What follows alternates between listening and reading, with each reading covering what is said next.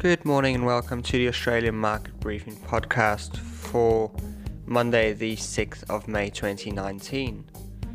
In non ASX news, but important for the investing world, Berkshire Hathaway held their annual shareholder meeting over the weekend. CEO Warren Buffett is 88 years old now, and his partner Charlie Munger is 95. So, inevitably, questions arose around who will be the successor were asked. It seems fairly clear that Greg Abel and Ajit Jain will be on the top contenders for the reins of Berkshire Hathaway. And Buffett even said that the two of them are now more skilled than he and Munger at this point in time. The deputies talked at length about the future direction of the insurance and energy businesses that Berkshire owns. The big focus for investors this week will, of course, be whether or not the RBA decides to cut rates.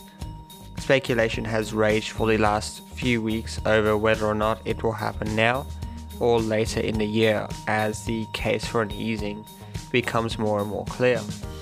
Here is the basic outline.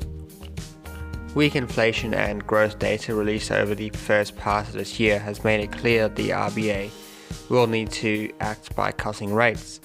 However, with the election happening in less than two weeks, there are some that think the RBA will wait at least until June. However, increasingly there are more economists tipping that a cut of 25 basis points will come in May, although it seems to be a close call. People who do not believe that the cut will happen this week think that the RBA will definitely be making their plans more clear.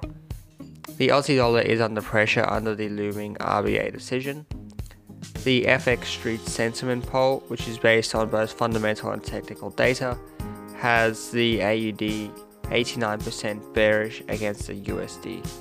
However, this is heavily weighing on the RBA decision. Wall Street rose on the weekend, pushing ASX futures up nearly 30 points, pointing to a positive start to the week on local markets. That's all we have for today. Thank you for listening. I'll be back tomorrow.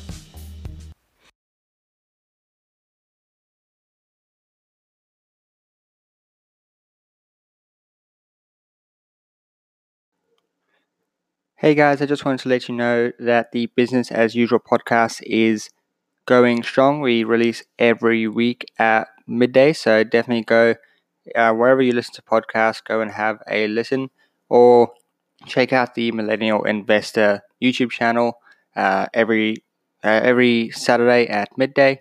We premiere the new episode and hang out in the comments with you guys. So go check that out. Um, hope to see you over there.